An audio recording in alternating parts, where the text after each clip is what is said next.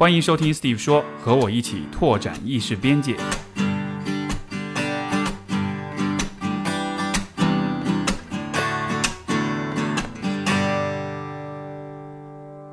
欢迎收听 Steve 说，我们今天的嘉宾是 Nancy，她是一位啊、性教育工作者，也是一位性技巧潜能开发导师。所以先欢迎 Nancy。Hello Hello，大家好，我是 Nancy 罗南希。好，我们这期节目也有视频版，所以说大家如果去 呃 B 站或者是这个微博，也能看到我们的对话。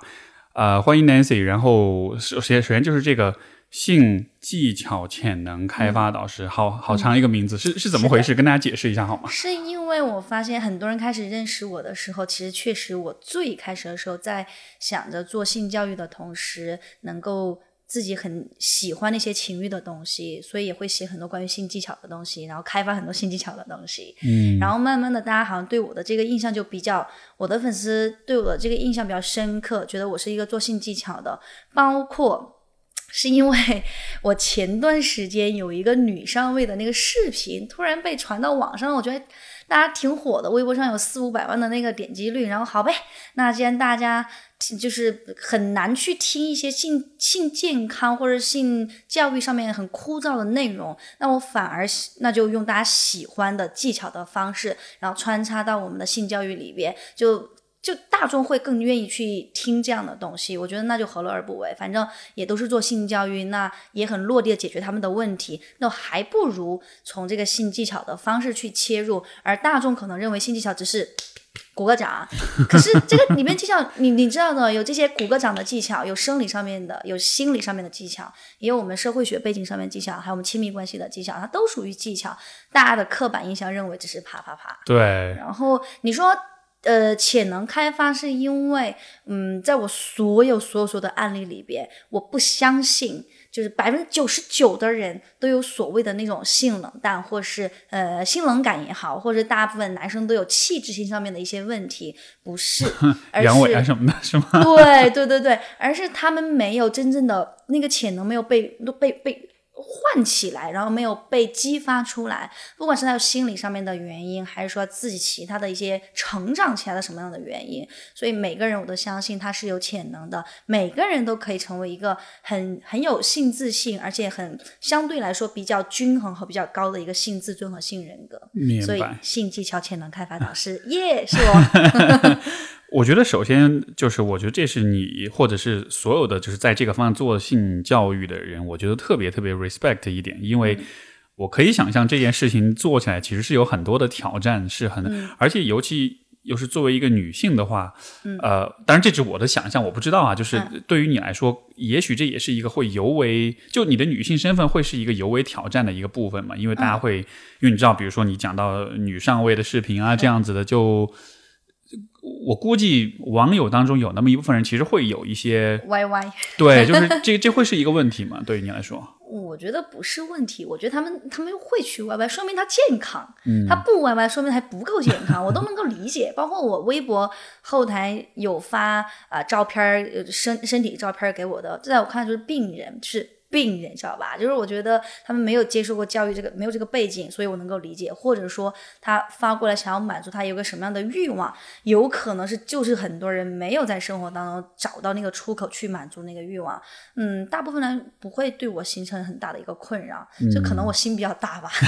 对，而且其实我理解到你，就是我理解，其实你的视角是很呃，从一个比较正向的角度去看待这些问题的。因为你刚才提到，就是、就是潜能的开发，也就是说，你会把大家的性上面的这种障碍，嗯都看作是说你的你你没有得到良好的教育，或者是正确的引导，对或者你的潜能没有开发出来，所以才是以一个比较、呃不恰当的方式在表达自己情绪对，像你后台发的信息这样的。是。是其实就这其实是一个非常人文关怀的视角。呃，算吧。今天我们财务还跟我说，嗯，加油哦！你看，我们很多实体经济都倒闭了，我们还在这个期间为人类做贡献。对对对，你说的好，非常激励。没错，是没有没有没有活儿干，但是得有得有炮打。你要被封了吗？不会不会不会，这因为今天我已经做好心理准备了，我们今天聊的话题就是跟性有关，所以所以没关系，就是这个我们语言上会放飞一点，但是希望大家也可以，如果我倒是觉得，如果听众在听我们，比如说我们说到这些语言的时候，心里面会有点膈应啊、不舒服什么。我反倒觉得这是一个很好的一个去自我觉察一个机会，就是是什么让你感到不舒服，是就是为什么，就是其实这件事儿是很正常的，确实，它是人生的一部分，但是你会呃，你说到你的反应就会。对对你的你的这个工作的对象，或者说你的呃来访者也好，或者是学员也好，如果他们有这样的一种表现，你会怎么去回应，或者是怎么去看待他们？就好像昨天哦，我这一次来上海，就是因为我们昨天参就是呃有一个关于前戏的沉浸式体验的工作坊，很多人不是每一个人来了过后，他都可以说啊。没关系啊，哦，好好来玩。很多人很熟，特别是我发现上海的男性、女性，嗯，有点，you know，你懂的那种首先，首先，这是一个前戏的沉浸式的体验工作坊。嗯，这个，这个大家听到就就哇，所以我们是一起来前戏吗？就是其实大部分来讲是让你在那个男女的环境当中能够去知道，能够去觉察到五感唤起的感觉是什么。当你跟每一个人，你可能都会跟他有一定的沟通，当然不是这样子的哈，会有一定上面的，我用一些技巧和方式让你去跟男性、异性或者同性有一些接触，但是呢，你会发现这个里边有啊，我好像。还蛮喜欢跟我的同性的，我们有一个学员昨天说，我不知道为什么，刚刚我在跟那个男生做某一个动作的时候，我好像对他有点反应，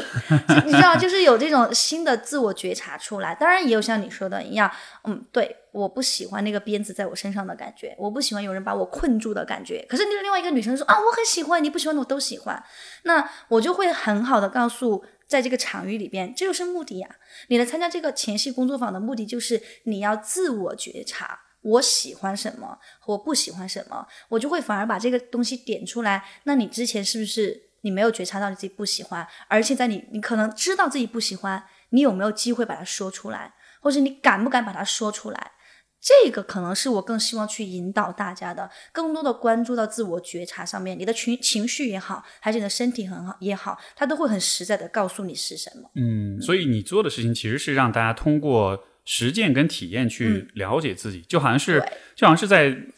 是通过身体的反应去找答案，而不是通过你自己。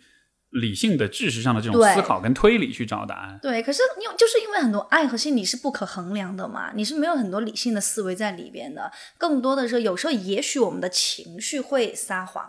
也许情绪会说：“嗯，我就很生气，可是我其实想解决问题，可是我还沉浸在生生气当中。”那这个当下有可能你的身体的一些反应会告诉你很真实的答案。那我们的品牌名的公司的主品牌名叫 My Body Knows，身体知道，就是因为。我们的身体会知道很多事情，包括昨天我们有一个学院来做了那个我线下的爱抚疗愈，给他全身心的很很细、很细腻、很专注、很细致的去给他身上做全身的一些爱抚。我没有问他任何问题，可是当当我有。在就是胸脯的这一部分的时候，我就会感应到一些东西。我后来说，你是不是有一些关于母亲的、母性的和呃生命的议题没有去完结？果然，这位女性她以前有发生过关于孩子这一部分的一些东西。那嗯，那个女性她的整一个外表上面来讲，没有任何太大的一些波动。他也觉得自己没有，他跟我。做完了后，他说：“我其实自己很少跟大家说这件事情，我自己也觉得这件事情已经过了。可是没有想到，在那个当下，我的身体还是很真实的告诉我，我的潜意识里边有很多要去挖掘的、去释放的一些性压抑。”嗯，我很喜欢你的公司的名字，就 My Body Knows，对吧？就我的身体知道。我觉得这个在我们现在的这个呃信息化时代，大家其实是过度强调认知的，是过度强调就是理性层面的这种思考的，但是。呃，你刚才讲的这种案例，就是好像是有一些呃经历，有些回忆，它其实是会联系到你的呃身体的某一些部分，而你也是通过跟身体的肢体的这种触碰去去呃去发现自己。我我想到前两天在网上看到一个，是我忘了是谁写的一个段子，大概意思就是现在年轻人就是线下的这个线下恋爱的体验太少，线上磕 CP 的。这个浓度过高，所以结果就是好像一切都是停留在你的脑海、你的想象中，但你跟你自己身体其实是断联的。对对对对，这也是我们发现的很重要的一个问题，也是我为什么觉得做身体的工作真的是很重要。现在大部分的人的头脑都很重，我我相信，就是我自己也很重，所以每当一个时候，我都会让我的小伙伴来来来来，快帮我摸一场。就你真的是通过会是这这种身体的这种触碰、触碰、触摸，好像是用这样的呃。包括你说，就是你之前做的这个前戏的这个体验的工作坊也是这样子嘛？就大家会以不同的方式去触摸彼此。嗯，我会让他们会有一些，比如说，只是用你的手指去轻轻的爱去抚摸，嗯，这个对方的这个手臂啊，臂轻轻的滑下来，滑下来，嗯，不会是说我要去给你按摩，大家去这些 SPA 都可以做。可是你越放小，这种越放慢和越放小，人们是很少体验到这种被。停留或是被缓下来的那个感觉的，一旦你能够停留缓下来，你必定是专注的。可是现在大部分的人是没有那个对自己的专注也好，或是你会对你的伴侣去专注。放到性这件事情上面来，有多少人你能在所谓的那个前戏里边，能够给你的伴侣很仔细的、很轻柔的花时间的这样子抚摸下来，半小时到一小时，嗯，没有人能够。体验到，就你其实是用一个非常细微的，而且接触面很小的一个很微妙的动作，对，是其实是帮人们去把注意力聚焦在就是可能被触碰到这个部分上。就是这个是触触摸的一方面嘛，也会让他们关闭感官也好，或是用味觉、听觉也好，都会给他们不一样的刺激到，可能也是不一样的一个唤起，这样子，嗯，很有意思。这这个大家来参与的。之前之后，你觉得最显著的变化是什么样子？我觉得有一个人自我，我们来之前都会自我介绍，有人说：“大家好，嗯，我就是个直男癌，嗯，我来就是看一看有啥。”然后，然后完了过后就是这个可以啊，我觉得，我觉得吧。专注就是性感，就那种很哲学性的话就出来了，你知道，这是最可爱的一点。就很多男生，这是他们最可爱的一点。很多女生就是以前不敢说。我们有一个环节是男女的对峙吐槽，然后有的女生 相互吐槽，吐槽更吐槽。我最不喜欢男生老是让我叫他爸爸，还要让我跪下。我最不喜欢男生让我说脏话，还非要让我说小骚逼，就这种话是，就他们会有这种。呃，来的时候大家就有点收收的，然后到后来就发现他很想说，他很想去表达，他很想去让自己能够在这个安全的空间内去结识更多能够健康、安全、弹性说说爱的这个人。明白，所以其实给他这么一个机会，是不管是身体也好，还是语言也好，就是能表达出来，他都有这个机会去释放啊。所以好像就对于女性来说，呃，她的问题好像更多是一种压抑和无法表达。嗯，可以，我觉得男女都会出现这个问题。你说男生。更愿意表达吗？嗯，不是。我觉得男生只是装着我很我很好，我可以的那个。啊，我觉得相比之下，这个社会更少给男性一个缺口，让男性去展示他们的一些脆脆弱。可能女生还会嗯落落泪呀，然后牢骚一下，或者是怎么怎么样书写呀，朋友圈啊之类。你很少看到男性说。我跟他分手了，我好难过，叭叭叭，这没有，就很少。相比起来，女性可能女性有很大的问题。亚洲女，我我只能说，比如说我们中国，我遇到女性，大部分的人都会是，呃，她的性自尊比较低的原因在于，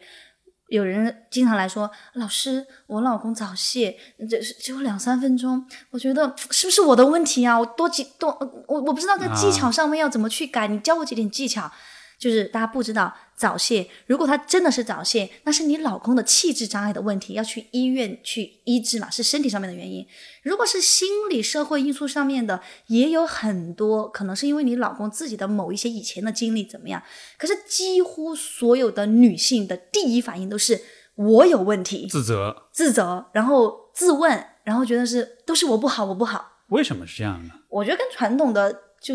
整个社会上面的，就感觉男人都是好的、厉害的，然后男人出去都是一夜七次呢，女生一定是我不好，我不好，然后女生都是被那个父权社会下来到现在，本身那个男女的角色有很相关，男女的平等这些很相关，有点像是一种性别层面的 PUA 一样的，对吧？就是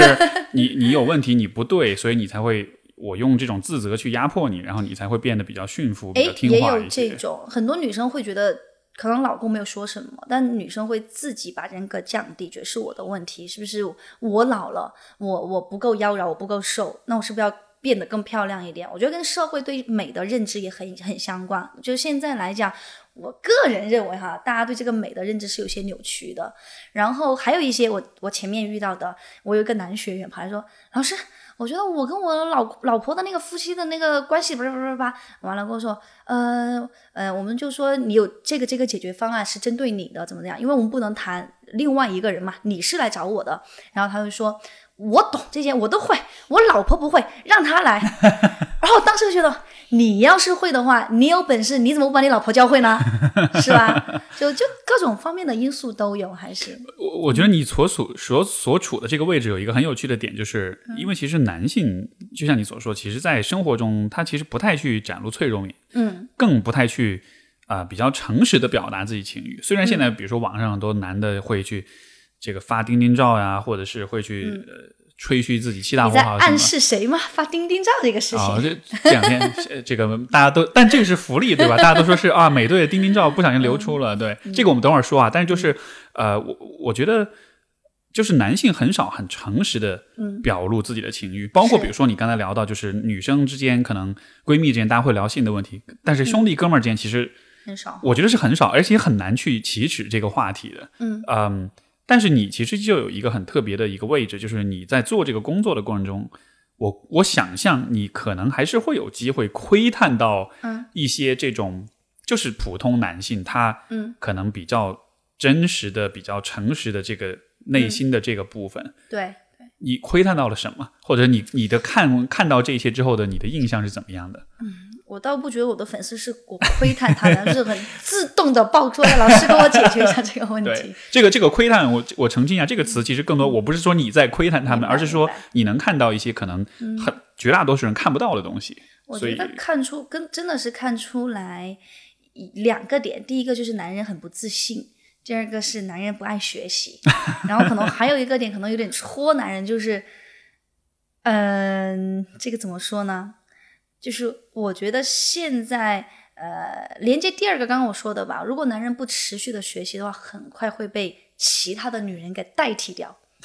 真的，就这个 多就会越来越多元化。男人因为本身这个多元化的议题，现在大家都会知道嘛，越来越走这个趋势了。而男人越来越不懂女人，越来还是觉得自己很好，还是觉得嗯 OK 啊，我都行啊，你去就行了。可是女人不断在学习，大部分的女生是很有这种学习意识的，然后不断在往前进。男人就跟不上这个节奏的时候，很多女性可能会去觉得，还不如跟女人过，要不然就还是单身，要不然就是我一个人挺好的。现在也就现在已经很明显了嘛，大家女性来说不想结婚的，要不然就是结了婚可能不想生孩子的，也会有这些差距会越来越越来越大。我为什么说男生不自信？是因为男人来了没有？我还发现一个问题，就是亚洲男性和欧美男性的一个区别。亚洲男性来的不自信的点就是，老师，我想要如何更长，我想要如何更就是更持久，如何让对方更爽，就这种方面的，从还在这个层面上去解决。可是我觉得我所有的就是欧美的朋友，或是我自己的伙伴，去有过发生关系的伙伴，他们的点都在于情绪这个方面。我发现，就呃，怎么样是一个更有情趣的一个爱人？这样是吧就他会让你觉得是怎么呃，西方的给我的总的感觉是，他会营造一个什么样的氛围，让你觉得嗯你很性感，或是我也很性感，大家在这个氛围当中会你侬我侬的那种爱欲的交织的那个感觉，会营造那样的气氛，可能他们会更看重那个样子。南中亚洲的男生好像更看重我如何更长。我如何更强，我如何更硬的好像就是部分还在。对，好像是那个就是那个功利的那个目的性特别强哈。对对对对对，你说这个让我我就是让我想到一个，我不知道有没有关联一个点，就是如果我们去看这个呃呃两性的择偶标准，或者说就是你你看你最看重就是异性哪些品质，你在择偶的时候。然后我记得以前有一个网易有有过一个很大规模的一个调研，然后它里面就讲了说，女性最看重男性的品质，嗯，比如说前排名前十的特质，基本上都是啊、有钱，嗯，有社会网络，然后这个呃呃就是呃办事情的能力强，就是都是以这个比较工具化的视角去看的。但你如果看就是欧美女性，她们对于男性伴侣的这种期待，会希望他是比如说比较有幽默感，比较有爱心，嗯，然后这个比较风趣，或者是很 fun、很好玩这样子，就好像是大家那个关注的点是不同，所以所以我我在我在想这个会不会，我不知道这里面会不会有关联，但就是你描述那个跟我看到这个印象其实很像，就好像亚洲男性在这个不管是性的方面还是、还是亲密关系啊，他好像总体是一个比较工具化的角色，嗯你得很好的执行你这个工具所设定的目标，这样子你才是有价值的。嗯，你说到的那个嗯网易的那个调查，我突然会想到，其实跟国家经济真的是还蛮有关的。啊我觉得我们的层面可能还在吃饱喝足的这一个这一个层面上面去，所以有时候我跟我们朋友开玩笑说，哎，真的不是我不想出去，我交交不到男朋友，真的是因为可能这个。经济情况，我们我我国的 GDP 可能影响了我的爱欲生活。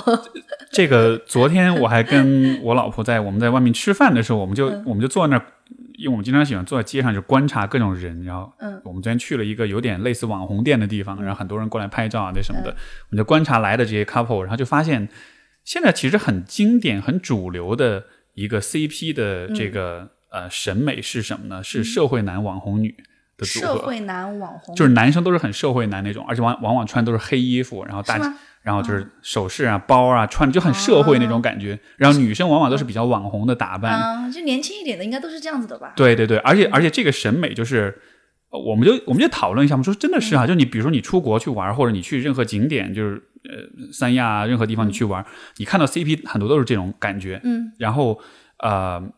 而且这种审美就不光是，不管是在一线城市，还是可能是下下到二三四线城市，嗯都会有这样一个审美。然后你想想看，其实这个就还蛮符合你刚才所说的，跟经济发展有关。是因为社会男就是比较社会，他就比较能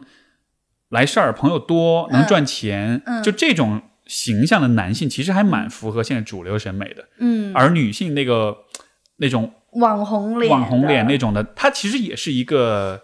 就是好像还比较符合大家想象的一种期待的。对，所以你也会发现，为什么说越白领可能越走到上面，你越难交往男女朋友，我觉得也有一定关系。怎么讲？就是你说的这种大部分的人是我们的大数据下面的一个情况嘛，而大家在这一个呃，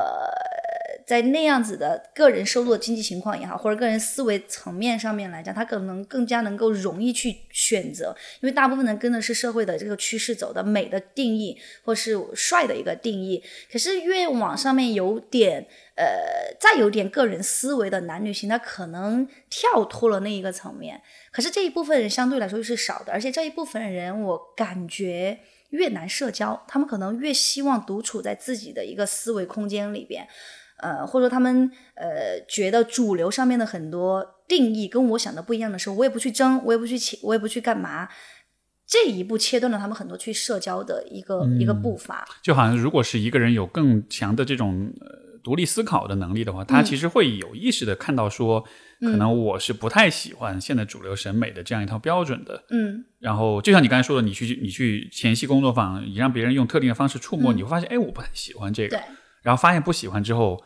但是他又没有别的选择，嗯，那就只能自己待着。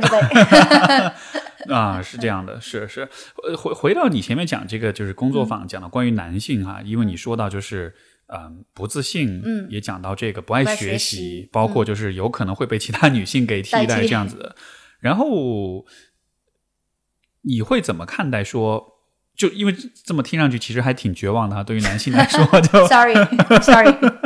不，但是我我我我在一定程度上我是认同这样一种一种状况的。就像比如说刚才我们讲到，你你不是在问我吗？你说我的听众就是女性就比较多，嗯我在做任何心理健康、心理方向的这种活动课程，都是女性居多。嗯嗯，然后确实这个里面很重要一点，就是女性更喜欢学习，更重视这一点，而男性的那种自以为是跟那种固步自封就倾向会更强一些。嗯所以我觉得这个的确是一个呃非常真实的一个现状。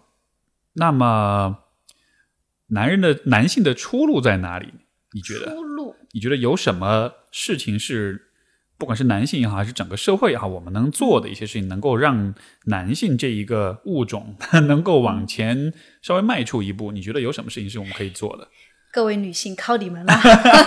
还是得靠女性拯救男性吗？就是我觉得很难一下子你让男性去打破他自己，或者是我对我主动来学习，我觉得这个是真的是很难的。你看这个趋势是女性学习啊，那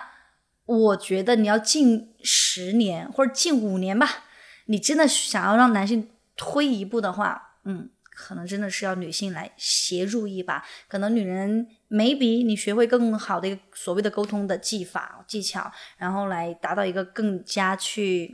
怎么说呢？平衡的一个方式，了解到男人他的那个方式是什么。那另外，如果有机会，我们的呃政策里边，他可能给跨越了很大一步，说所有的人都要去学习爱这个课程或者性教育的这个课程，那会是一个非常大的一个转变。嗯，就是我不知道了。这个这个其实就牵扯出一个特别大的话题，就是关于教育的问题，因为。性也好，爱也好，亲密关系也好，就这样一些事物，它其实是在我们人生中是扮演非常非常重要的位置的。嗯，但是对于这些部分的教育，其实又特别特别的嗯缺乏，就是因为你现在在做的事情，其实基本上可以说是一种对于性。这个教育的一种，像是一种补偿吧，就是大家没学过。嗯，我还蛮期待另外一方面，就是从商业这个方面，因为教育的本质来讲，它不能够就是扩散到大部分人群，可是商业可以。那如果商业能够和爱的教育和或者是性的教育这些人性的教育很好的结合起来的话，那也会是一个很大的一个发展。其实我还蛮期待马爸爸再做大一点的，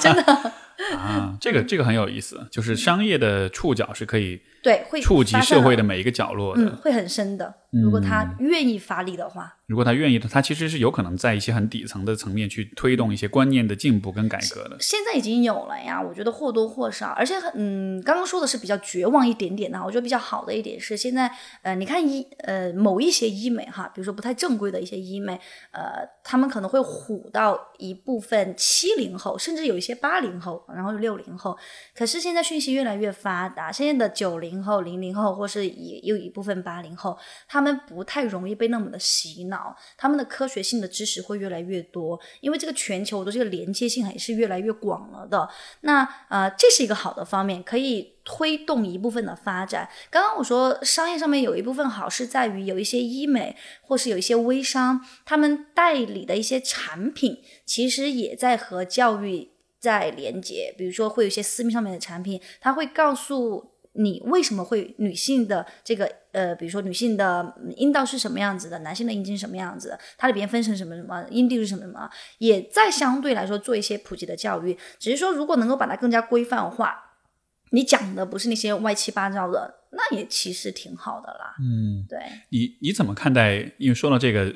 嗯，这个大概是前几周一个比较热点的话题，就是有关这个。有关卫生巾的问题，你你应该有，应该是有关注吧？有有有。对对对，就是大概我理解这个议题，大概其实就在说中国是有多少多少，而且那数字还蛮大的，是很高一部分比例的女性是是用没有不了嘛？对，就他们他们买不起，而且是是是，所以好像是围绕这个话题是有这么一个争议。然后你会怎么理解这样一个状况？我觉得国家 GDP 经济的问题，说老实话，因为我们能做什么嘛？我们能做的是教育的方面。我比如说，我能做的，我只是在教育方面的补给。我不是做卫生巾的，对。那或者说我我不是那个先富带后富的那一批。那可能如果国家在政策上面能够补给到这一块，那是最快速的一个方式。嗯，那是我能够想到的一个一一个点。是是，呃，既然说到热点，就我们就还说一个更近的热点，就是美队。我是在提到那个钉钉的事情。对，我觉得是不是打击了很多男人的自信？这个，而且而且很好笑的是，很多我看到很多女性朋友在在开玩笑说，这是这是周末福利那种的，就本来可能他那个形象又比较硬汉，对，然后然后又这样的，然后但是就我觉得这个里面牵扯出一个问题，就是为什么对于男人来说就是。钉钉照这个东西是这么的，你知道，就是 是这么重要的，它像是一个符号化的东西。就钉钉照像是某种呃标准化的，是个男的都会通过这种方式来表达一些东西，就因为要征服你嘛。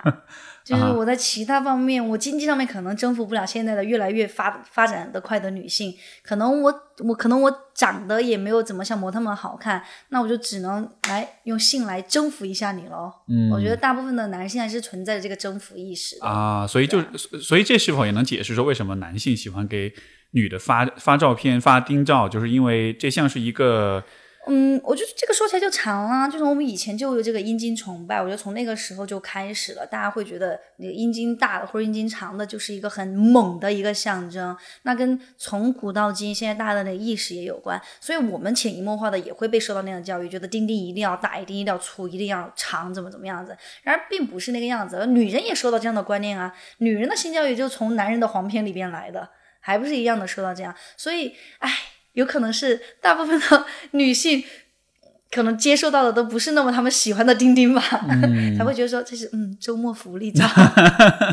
明白这个这个话题，就是因为之前我也给那个就是有一个平台也写过一个文章，也在讨论这个问题。然后我的理解是说，呃，我觉得其实就是男性对于这个钉钉这个，你就是你如果不把它看成是一个器官，你把它看成是一个符号的话，我觉得可能也是因为很多男性他。也许他可能他没有办法，就是很健康、很正确的方式处理自己的情欲，他其实会把很多的东西投射在这个这个这个器官上面。是，就是呃，我我想到一个例子，就是呃，但跟这个完全没关系啊，跟钉钉完全没关系，是我自己的一个经历。就是我以前呃初中的时候，就是初三毕业的时候，我当时就是那个是因为我沉迷于游戏，玩游戏玩的特别好，后来就参加一个比赛，然后完了就。呃，就打入全国决赛。当时自己一个人，初三的学生，自己一个人飞到北京去参加这个比赛。嗯，然后呢，参加这个比赛过程中，就他们就发了一个那种，就是呃，可以就是一个图章，就是能够钉在衣服上的这样一个一个 pin，就是贴在衣服上这个。然后这个图章就是当时我就特别喜欢，因为就是它是那个游戏的那个 logo，所以就好像是感觉当时就是这个这个图章，对，就好像是它是我身份的很重要的一个部分。然后特别有趣的一个事儿是后来我。呃，这个比赛结束之后，我在北京待了两天。然后当时这个一起去比赛，有一些其他的一些网友，然后他们就是都是成年人，他们就说要不要去蹦迪。然后我说什么是蹦迪，我都没听说过。然后他们就带我去了一个我也不知道是什么地方，一个酒吧，然后特别吵。你像我当时一个初三的小朋友，我第一次独自一个人嗯出去旅行，嗯，然后被他们带到这样一个地方，周围是很吵的音乐，很多的人，我完全不知道在做什么。然后那个时候，我唯一做的事情就是，我就不断的玩我的这个图章，我一直看着它，一直甚至一直抚摸它那种的，就就好像觉得这好像是我唯一就是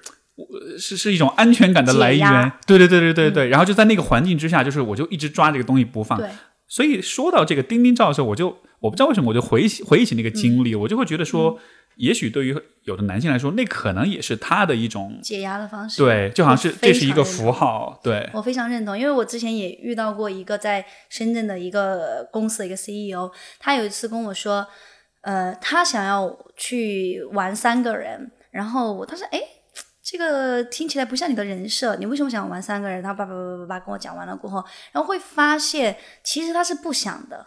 但是他会通过性这个。通道来解，就是强烈就长年下面的这些压抑，他会从那个方式去把它泄出来。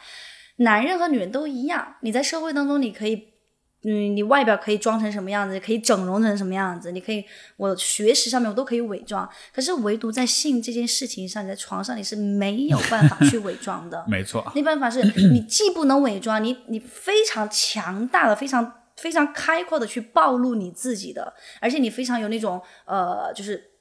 你的那个脆弱感会在那一刻淋漓尽致的展示出来。所以，所以好像很多电影里面都会有这样一个主题，那种身居高位的那种高管呀、银行家，他们其实喜欢去找这个这种服务，而且他们是喜欢是让别人来拿鞭子抽他们，他们去做 M，就是被控制，然后被。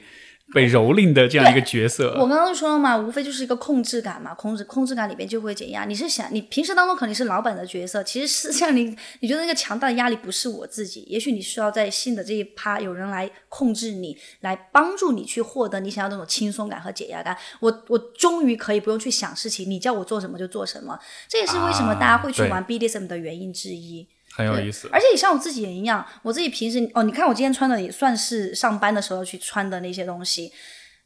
我为什么很喜欢在 LGBT 呃 LGBTQ 的这种 party 里面去玩？是因为在那个场域里边，我也不是呃我公司的一个老板，我也不是一个性教育工作者，我可能完全就是一个。我可能去采访他们，是一个好玩的朋友的记者的身份，我也可以，我也会去表演，跟他们一起，我也会穿那种很 sexy 的女王装，我就完全不用担心有人会吃我豆腐这件事情，或是会担心我好不好看，我这是不是不太那个啥？没有，就是那个当下你会觉得很放松，我会觉得毫无顾忌的去做我自己就好了。你做任何我做任何的事情，我不会被人家 judge。就我觉得应该是完全是一样的，只是我们找的那个出口会不一样。而且对我来讲，我也有发现这件事情是对我来讲是最棒的一个解压的方式，确实是也是这样子。你说是是性爱啊？OK，这件事情对我来说是最棒的一个解压的方式。就就是就是说，其实大家在这个呃性当中，是我很认同你刚才讲，就是是我们是没有办法去伪装自己的，嗯，因为这件事情本身的。它的重点就是在于你是暴露你自己，而且是暴露你的脆弱面，你的你的渴求、你的渴望、你的需要。就是任何一个人看上去再屌、再厉害、再就是呃别无所求，尤其是你说到男性哈，就是你看，比如说我们想到想到这个，比如说这个广告当中的成功男性，不管是手表的广告，还是汽车的广告，还是任何这种高端的男士用品，LV 什么的这种。所有的广告全部都是男的，都是独自一个人。嗯，比如说一辆车，比如是路虎的 SUV 或者奔驰 SUV，一个男人独自一人开着车在天地之间，嗯，勇猛，很很对，但是而永远都是面无表情，然后长得也很帅，但是永远都是一个人，嗯，谁都不需要，只有我和我的这个车就 控制你嘛，我掌控权。对，但是就是你看他永远都是独自一个人的，就他他他描绘呈现的形象都是我不需要任何人，对。我自己可以完全的。拥有掌控所有的一切，但是在性当中的话，这样是不成立的，不成，因为你不，因为你不需要任何人的话，你不会有性，对吧？你你自己你自己撸管去，你可以，对 他不会有两个人的性。其实你反过来想啊，为什么我们在谈回到钉钉的一件事情？既然性是可以那么暴露的，让我感最大面积的来展示我的脆弱的，所以我把我自己觉得还嗯，我的钉钉不错表现出来的时候。换一个面来讲，就是展示我的男子气概，就是我很好，我很厉害，那就来了。嗯，你无法不是展示你的那种男性的那个气质会出来。对，当时征服，当时其实就就是呃约稿的时候，写这篇文章的时候，其实呃我我感觉这个平台方他们其实会有一点预设，嗯，就是他们会觉得说这个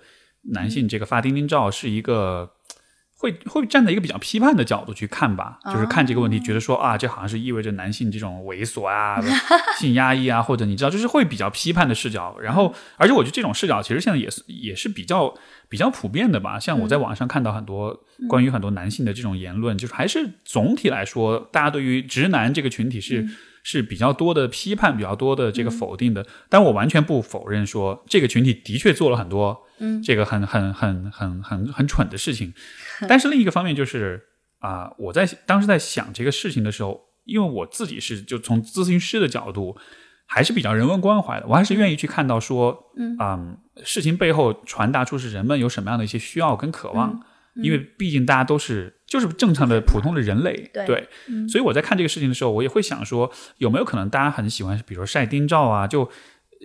就像你刚才讲，就是他可能只是试着去把自己的。脆弱面在表达出来，他可能只是试着在，他也许觉得这样子是一个可以和他人连接的一种方式，或者说，或者说这个这个这个器官这个符号，它也是一种表达了，不管是他的压力也好，他的焦虑也好，啊，还是说他的困惑也好，他可能只是想把这个部分，嗯。就是去表达某些东西吧，反正就当时我是对，就是这样一个视角，就是因为我觉得，如果你完全是用一个批判的角度说啊，你这这就说明你就是恶心，你就是猥琐，这个对话就终止在此了，就就你没法进一步了解这背后到底怎么回事儿。但是我觉得，好像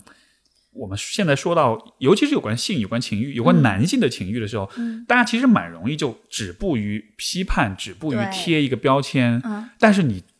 做了所有这些批判，你最后还是不知道怎么回事儿。嗯，我觉得刚刚你说的那个点是很有的，就是呃，大家批判当中也会提到性压抑，我觉得很有可能里边就是有性压抑的这一个部分啊。然后我我晒出来了过后，是不是其实我为什么会通过这样的方式来吸取他人的关注，也这个后面的心理是不是也是我需要关注？我感到寂寞，感到空虚吗？我感到什么吗？我其实就是爱的这一方面或者性的方面没有得到满足，我就是感受不到那个爱意的流动和这个我作为一个人很正常情欲的一个散发的流动。包括他还是个明星，他可能更加需要去管控好自己的形象也好，或者自己的身体也好。对，这个这个问题我一直都很好奇，就是嗯就是明星们怎么解决他们的 生理需求？因为说实话，其实挺，尤其你明星，你你你名气越大，其实是越很小心，是不是？对，就是你不小心你是就被谁就抱了一个啊，睡在旁边自拍一个，然后你就对吧？就是我我不知道哎，嗯不知道。改天我们都问一下我们有没有明星朋友，好不好？采访一个。呃，所以你是怎么走上这条道路的？因为说嗯实话，这这是一个非常不传统的、非常非主流的一个道路。好玩儿吧？我当时真的是觉得好玩儿。我在我在之前在国外的时候，嗯，我其实我自己性格一直比来比较外向。我大学的时候比较外向，然后我现在也也还算吧。然后外向的时候就跟很多那个时候结识了国外的一些圈子，就跟开始跟不同国家的人去玩啊，然后户外运动啊，或是嗯情感交流啊，或是 dating 啊，或是有一些有性爱的行为啊。然后后来大三下来去去了美国过后，也后来也无意间去上了一个，就参加了一个关于性玩具的一个工作坊。但人家讲玩具也不单纯是讲玩具，也会有一些性的知识在里边。我觉得当时就觉得很好玩，其实没有想说我自己要从从事这个行业，就是觉得嗯。哦，原来还有这个样子的。然后后来我也是因为爱情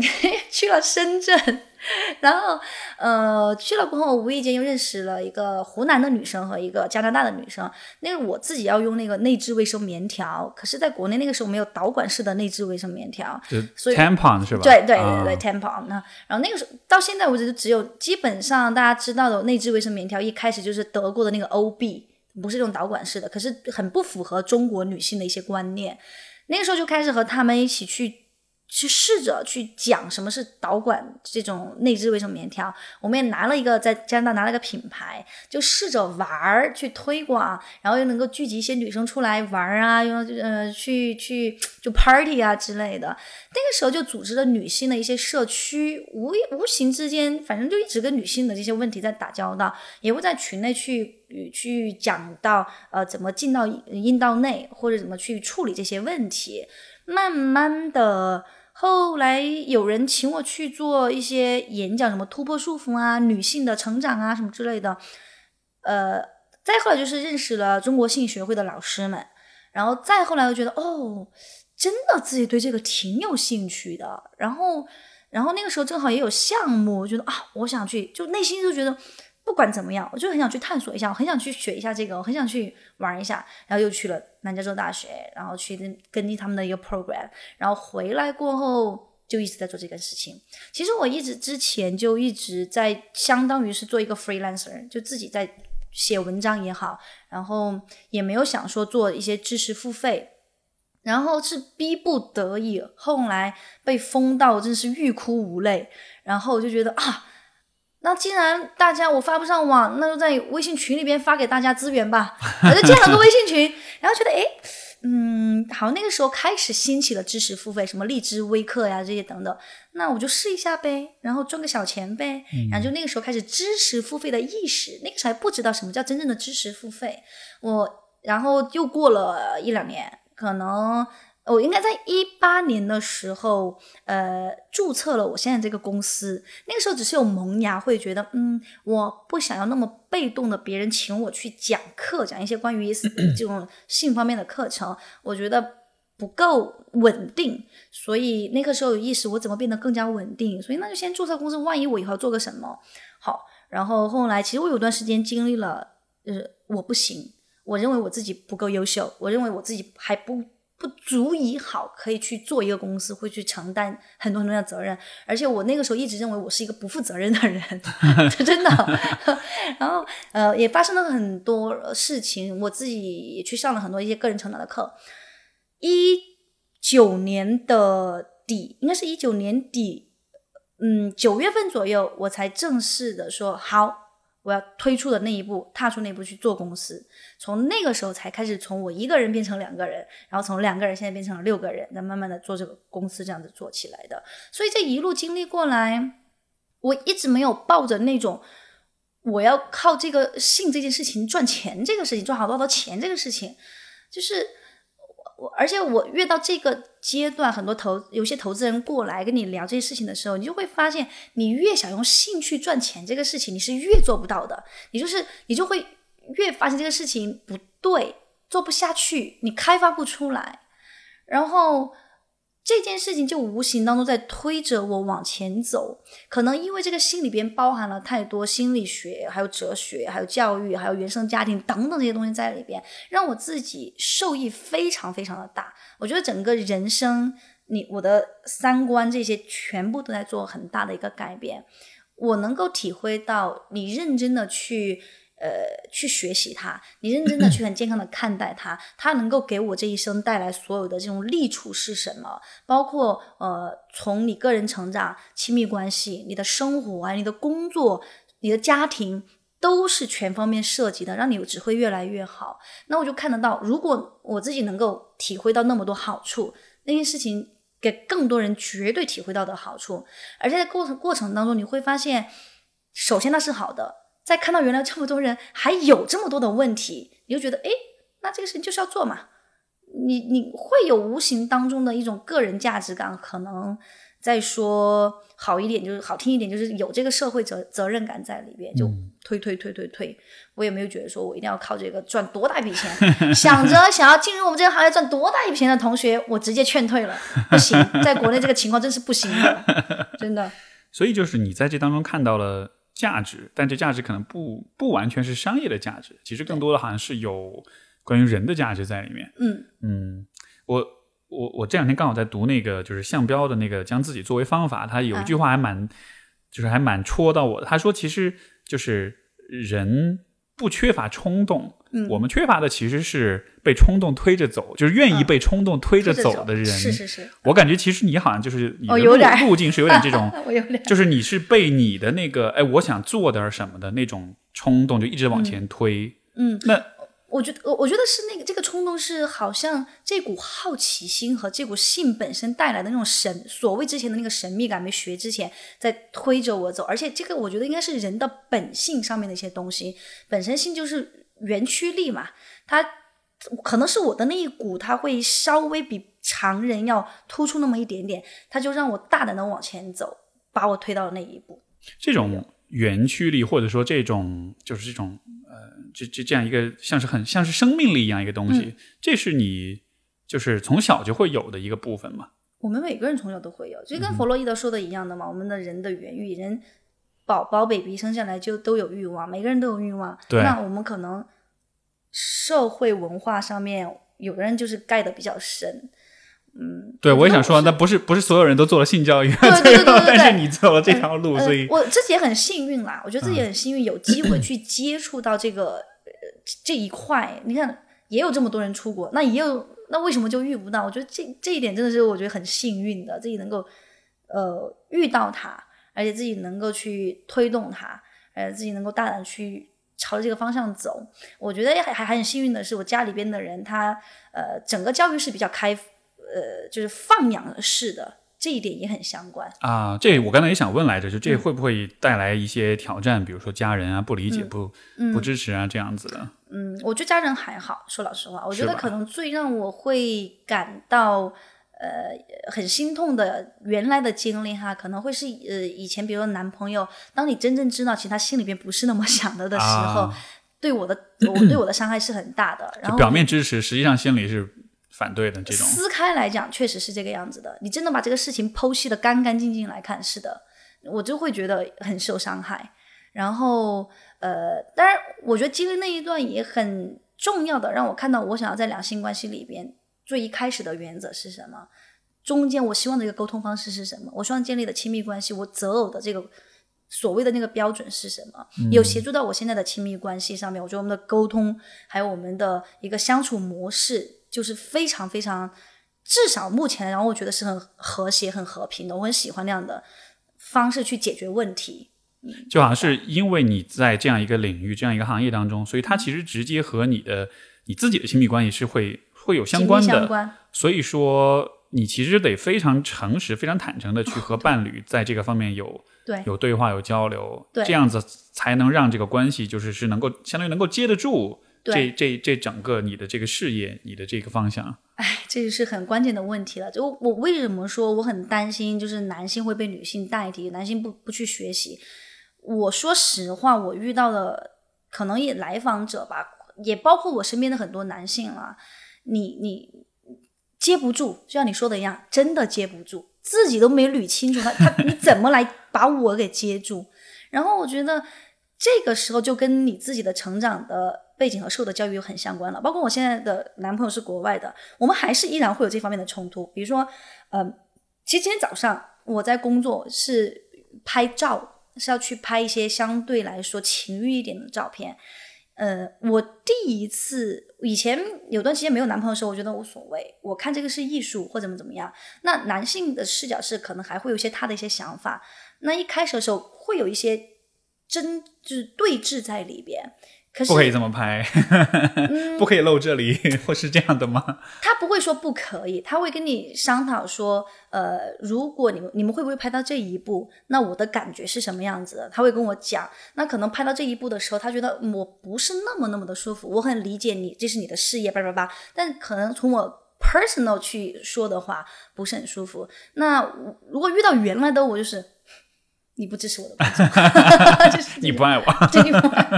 然后现在就是觉得很理解，因为我跟这几年呃性的这个事业呃遇到的这些情况，自己被封也好，别人的这这话语也好，或者前面那段感情也好，都很相关，我就特别能够理解。现在我说，嗯，确实就是我很能够理解你现在的。提出这些问题，而且我愿意去跟他疏通，我愿意去跟他讲这个是什么。那我们来找一个平和点就好了。然后我们就找一个平和点就好了。而且我也会很邀请说你要不要一起来？我觉得没有关系，因为我看到确确实实是我看到是一个艺术，没有什么想要其他的。那他还会考虑到比如说安全的问题，所以就很多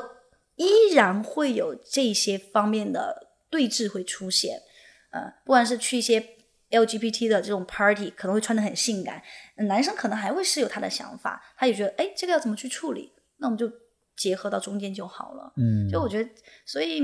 呃，很很密切相关。我还我昨天我们还在说，我说你看，我们上个月发生了那个 King Party 的那件事情，就去 LGBT 的我穿的很性感的这件事情。那这次来上海，我发生了这个拍照的事情，我一定相信在未来，因为我的工作，我未来还发生一些我都想不到的一些事情是什么。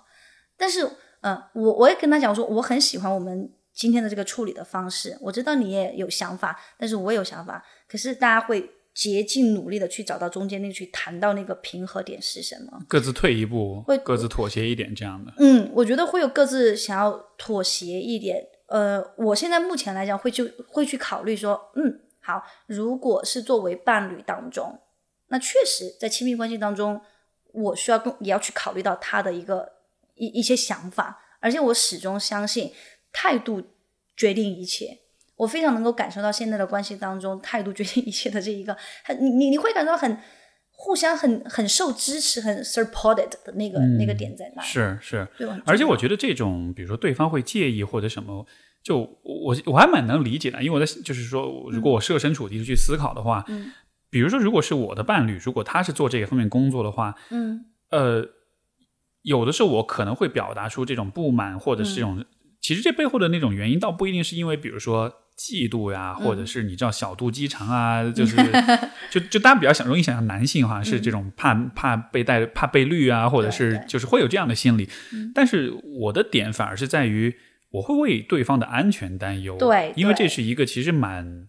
应该是个蛮边缘的话题的，所以实际上，嗯、所以就我我指的边缘就是说，在这个呃。公众的整体的这种接受度上来说是比较边缘的，是一个比较应该说还是蛮有风险，而且作为一个女性的话，其实是会有比较大风险的。所以说，如果比如说你有呃，比如说照片或者做一些课程或者什么，嗯、就是你知道，呃，我的点就是，我觉得这事儿可能当你做的比较过火之后，嗯、它可能会给你带来麻烦，可能会带来危险，所以我觉得你好像不要这样去做。嗯，我我的点是是是这个样子吧。对，对于你他有有来说呢，你你有提出，是那那你自己呢？你怎么看待嗯这件事情当中的它必然会存在的风险？我觉得什么事情都有风险嘛，而且既然我选这一行，我我的风险是非常大的，我自己都知道。而且现在越来越，有时候想着我发这个上去，明天警察就来了怎么办？会想，然后我尽量自己还是，嗯，当然我自己会提前去规避一些，比如说我要去填跟这个人认识。我可能也会去知道他我们要提前磨合的风格是什么，再加上昨天我们又说，他又说，哎，那呃，我有两个小小的意见，可不可以？我说好啊，你说呀。那第一，可不可以让我的另外一个伙伴也在这儿？我说当然可以呀。他说这样的话，毕竟你也会安全一点。你想，一个男生和一个女生在这里，你还穿的那么少，我说好啊，很好啊，我说没问题啊。然后第二个就是，他觉得这些照片我们要提前去筛选啊，怎么样子？呃，我说必然的。那在这个之前，我也会跟摄影师，我要去看这个人，我交流了过后，我会不会感到安心？我不安心的，我当然自己就不会去了，我也不会说傻到 把自己放到那个环境当中。所以但是所以这个啊，风险这个事情，我觉得是很难完全的去避免的。就像你做咨询一下，你也不会说，万一有个就是很有社会型人格障碍的人来到这，你也一样有很大的风险。嗯也许这是一种呃性别上的差异，我不知道哈。就是说，嗯从从我的角度觉得，总体来说是比较安全。因为如果非要发生点什么事儿，对吧？我也我也会呃，这个要要要干仗啊，要什么，我也不会怕这种的。嗯因为我觉得，当然这个只是一个就是可能很表象的东西。我觉得这背后可能更深层的一个、嗯一个一个问题，还是在于就是啊、呃在说到这些比较敏感跟脆弱的话题的时候，啊、我觉得女性是容易是比较容易被放在一个相对不相对不利的位置上，就像你最开始说，女性很容易自责这样的。对。所以当我们说到关于心理也好，关于情感也好，关于情欲、关于性这些问题，就是就是那种风险，可能不光还只是说是肢体上，比如说遇到一个一个一个偷窥狂、一个跟踪狂啊什么的这种的，它也可能是更大的、更系统性的风险，可能是可能是网暴，可能是公众，可能是网民、吃瓜群众看客的那种、嗯。那种心理，你知道，是对你的这种评判也好，对你的这种呃侮辱也好，这个方面的风险其实也是存在的，对吧？有肯定会有，我觉得只能说至少现在可能幸运一点，还没有遇到那么那么强大的一个网暴。啊，一般就是因为粉丝不够多吧。然后我觉得或多或少吧，我觉得作为有一定像你一样，你有自己的粉丝群体，你可能潜意识里边已经知道，你把自己放在一个公众的一个视角上面，你就是会受到批判。对那真的是很考验心理素质的一个问题。我觉得，我只能说我自己能够在没遇到问题的时候去想到这一步。你说我真正的遇到这个问题的时候，我不知道到底有到底有那个时候要去有什么样的反应，未知。所以也许那个时候也是你的身体才知道。对对，可能我的身体也知道，我可能需要很多人去给我做疗愈。我觉得还有一个，嗯，我在做防御的点在于，你看我这么黑黑的，然后也不是那种柔柔弱弱的，我也有一定的原因。我之前想过这个问题，万一有人真的是跟踪我怎么办？我怎么办？我就我还是想去说多做一些运动，或者多学一些这些方面的。对对对，会有会有会有，我想过这个问题。那个之前是有一个有一个健身房的广告嘛，不就是说是这个呃，哎，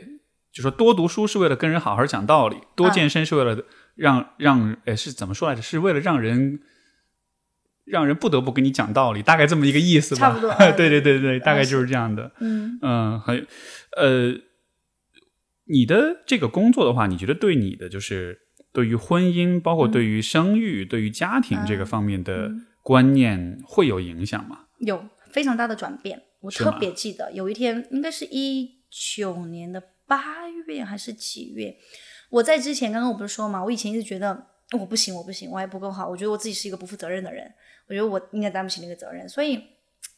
就我对婚姻，我以前那个男朋友很想跟我结婚，一开始就跟我结婚啊，结婚呐、嗯嗯，那是别别别别别，就就有点还是有点觉得我我可能会心里边一直知道我想要一个家庭，但是你真的说这个时候让我想就，我觉得这个事情离我还真的很遥远。那个时候可能稍微年轻一点，觉得真的是很遥远，想都没想这件事情。但我心里面又觉得我自己是很想要家庭的，但是呢，我的行为举止、我的言语和我的真的心里面是不合一的。我的原因就是 Yes，have fun，我们出去玩啊。我的人设给人家给人的感觉是又湿又野，然后这个女生一定玩过很多男生的那种，就不一样。这个点是我后来别人给我发现的，为什么我的言行是不一致？以我的言和行可能一致，可是我心里边不是那样子的。然后当我意识到我我自己最心底会觉得我不够好，我就是 I'm not good enough 的这一个突破点突破出去了过后，我有一天早上醒来，我看着镜子做完做躯体练习的时候。哗一下子开始哭，我都不知道为什么那儿要哭，就觉得说那个 moment 是我百分之两百已经准备好了。是的，我想要一个家庭，就是我未来我很明确，我知道我想要一个家庭。我为什么以前要去否认这件事情？我为什么我明明心里面是那么想的？为什么要告诉别人我我不是我不是？然后我为什么要撒谎？为什么要对自己撒谎？所以到目前为止，当我明确了那个点了过后，我知道。我我希望有一个伴侣跟我有一个扶持，能够婚姻关系里边大家一起有有这种情绪，有这种家庭的关系在里边。那我以前也觉得也有一个很有趣的变化，是我以前觉得我很喜欢小孩，我我很想要小孩，然后觉得好可爱哦。然后突然上个月，我有一天可能压力有点大，然后呢，我回去做做完瑜伽，然后做冥想的时候，我不知道为什么突然脑海里面。冒出来说，我应该以后不想要小孩吧？我说 what？我这都被惊讶到了，我觉得好累哦。就是，就生活，嗯，以前就是一人吃饱全家不愁嘛，现在又觉得很有压力感。就是你生活在，我不知道上海怎么样，我觉得上海可能还会有一些生活气息。我这深圳真的是去工作的，真的大家就哈哈哈哈哈的工作。明白。然后就突然就有那种想法蹦出来说，我一个人都。还不够太那个啥的时候，我宝宝这件事情，我怕下来过后自己压力也很大，然后又也不是说带不好宝宝，我觉得更多的可能是觉得那个压力很大，让我，唉，还不如自己吧，就那个感觉，还不如跟伴侣吧。所以，我能否说，其实，在你心目中，对于婚姻也好，对于。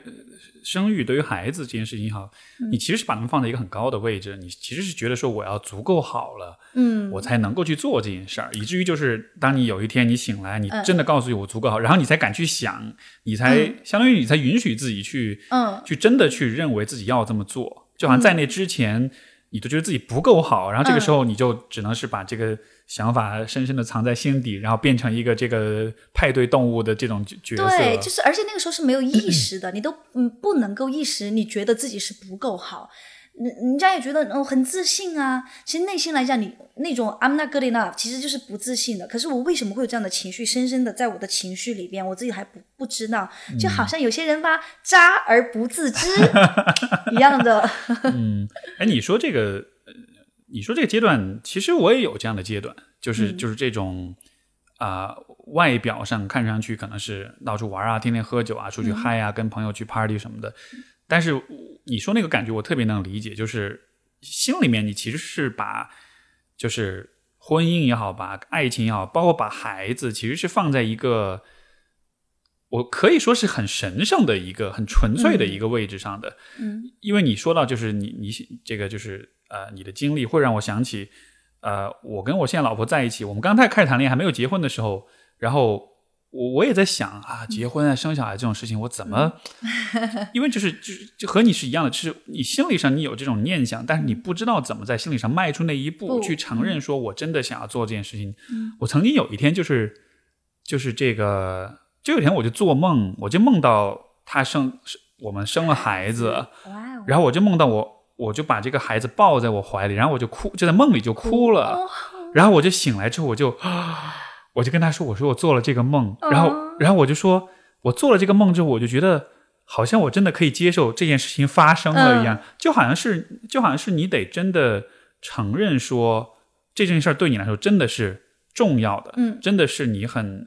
很珍视、很重视的，而不是说我潜意识里觉得重视，但是我。”不值得做，或者是我觉得我做不好，就好像还是一个你说那个就是态度，就是你自己得先告诉自己我可以做，我想要做这件事情，你得把那个像是那个很很很自发的那个内驱力给释放出来。对，而且我觉得这个点难就难在你，你要去，就是人们很难去看到我为什么会有这样的觉得自己不够好呀，或者是我觉得我不行的的这一个点去挖到是很关键的。我觉得这个点，哎，各位而且同学真的是，对，而且而且有的时候这个这个其实是没有原因，或者说这个原因其实并不可能并不明确，甚至说可能是它是一个很远古的，是一个很历史的一个历史的原因，就它其实跟当下生活已经没有关系了。对你可能只是我是那个历史的原因，对吧后面挖得到非常深的历史的原因。是，就好像是，其实可能是，也许是十几二十年前某一个人说过一个什么话，嗯，然后你把那个感觉记住了，然后你一直被这个感觉束缚到今天，但你发现其实根本就没有必要，就是这么长时间之后，你还一直被套在这儿。对，然后后来又觉得说，嗯，干嘛要去做那个好看的人？干嘛一定要有那个好看的面具？那就就是我就是我了。包括这个事情也让我反省到，我以前在面对我的来访者的时候，我是不是真的很落地的、很踏实的、很很真实的在做这个沟通和把我自己展现给别人？我不是说展现，就是 相处的模式当中。后来我就觉得，我以前的某一些东西是浮夸的，是非常虚伪的，然后不是真正的做自己的，而且我还以为我自己是在做自己。就当看到那一那一趴被全部全然的撕开了过后，你就会好像是就被踩到地上的那一个个，我真是大哭了好多天，你知道吗？就是看到了自己的丑恶的一面，啊就是很丑恶的人性的一面，真的看到自己。然后，但是有了这一趴了过后，才会有现在觉得我要如何更加就是很明白的去面对我的来访者、我的学员，哈，就是我的这些顾客也好，还有如何很也也促使了我现在可以很直接、很坦白的跟我的伴侣去讲任何上面的事情，即便这个事情真的是会让你觉得很尴尬。OK OK，分开，情绪是情绪，发生了什么就是发生了什么，去讲这些事情。所以我能否说，也是你你自己的工作也促进了你自己很多成长。当然然后到了，嗯对，所以到了，比如说去年你才开始说，OK，我真的是，呃就就说你之前说你不够好，可能真的是在一定程度上确实是不够好，确实不够好。确实是，得到这个点上，然后感觉到说，OK，我足够好了。对嗯你你说那个丑恶那个部分，我我的就是我可能会用一个更也是更人为关怀的一个角度去理解，就是呃，因为我大概在我想想看零零八年我多少岁？二十二十二三岁左右吧。嗯我在那一个阶段有一年时间我，我就是那个时候我有抽就是抽烟，嗯然后那个事儿其实特别蠢。就第一，我抽烟全是抽包口烟，我从来不会真的抽到肺里，啊，我只是装作在抽抽烟。，嗯。然后第二就是我对抽烟这件事情也从来没有任何瘾，因为没有真的抽进去，嗯没有真的吸进去。嗯。但是那一年我就就就一直抽烟，然后我后来就在想，我为什么那个时候要那么做？包括当时在做这事儿，我也在想，我干嘛要这么做？嗯。其实就是为了看上去很酷酷而已，而且专门买了一个 Zippo 的打火机，那种大红色的，很显眼的，一拿出大家就哇，你这颜色好酷对，然后就就就是就是你真我我真正上瘾的，其实不是烟本身，而是就是叼着烟的时候的那个、那个范儿、那个调调，对，点烟的时候那个动作，觉得自己，然后。我觉得从这样一个，我觉得每一个人在可能二十出头，其实都会有类似这样的行为，是是就是你会是。你会去掩饰一些，你会去装，然后，但是我又觉得这种装其实，我我我不觉得说它一定是一个呃很病态或者很负面的东西，我反倒是觉得人们就是在对啊，就是你想你在二十出头的时候，你就是很渴望对周围的人的关注，那种关注、那种认同，嗯。在人群当中，而且大家在学校里面，尤其、其实人与人之间差异不大。就是学生学生群体的话，其实，嗯，大家的这个整体的社会地位也好，经济地位也好，你的阅历其实都很相似。对。所以这种时候，人们就真的很想要做点什么，让自己比较特不别、一样，比较不一样，所以才会追求那种很炫酷的东西。嗯嗯。其实你只是很想要让自己，就是把自己的身份给勾勒出来，给、嗯。给凸显出来。嗯，所以那个阶段，我觉得做很多这种事情就，当时现在回头来看，会觉得蠢，有点蠢，但是同时又觉得很可爱，就是就是就像是那种如果你这辈子再重新来一遍，你到了那个阶段，你还是会做做那个事儿。个事情对你，你不可避免的。是是是，确实，所以，呃，所以说这个，当说到这种，就是在学生阶段、在大学阶段、在二十出头的时候，大家会做的很多事情，我就会觉得可能就是需要吧。嗯所以，像现在我回想起我曾经的这个花天酒地的那个年代，就会觉得那不好吗？也没有不好。那个时候，其实如果很诚实的说，那其实是一个很迷失的、很就是很 lost，就是不知道自己是谁。然后，但是就你只能很本能的去用那样一个方式去处理一些你更大的一些问题吧。那也不会去想我是谁吧，想什么想是谁，天天玩儿，会会有那个感觉。嗯，是。你觉得在你这一生中，这个问题稍微有点大哈，就是在现在为止的话，你觉得有什么事情是你这辈子必须得去做的？嗯，我必须得去做的。诶，我一定要去做的事情，这这个问题有点大，要不换一个说法？